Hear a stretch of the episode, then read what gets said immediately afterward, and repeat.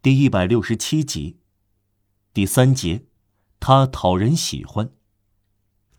晚上，这个小家伙由于总有办法弄到几个苏，便走进戏院。穿过这道神奇的门槛，他便摇身一变，他本是流浪儿，却变成了顽童。剧院是一种底儿朝天翻过来的船，顽童就挤在舱底。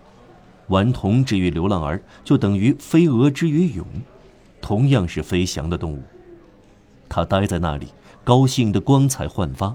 充满热烈和欢快的劲头，像鼓翅一样拍着巴掌，以致这个狭窄、臭烘烘、幽暗、肮脏、不卫生、丑陋、令人生厌的底舱称得上是天堂。把无用的东西送给一个人，再去掉必须的东西，就能得到一个流浪儿。流浪儿不是没有一点文学感觉，我们十分遗憾地指出，他倾向于对古典毫无兴趣，他的本性很少学院趣味。举例来说，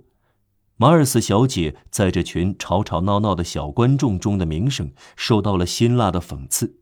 流浪儿管她叫缪士小姐。这群孩子闹闹嚷嚷，嘲笑、戏弄、打架，衣服皱巴巴的像个孩子，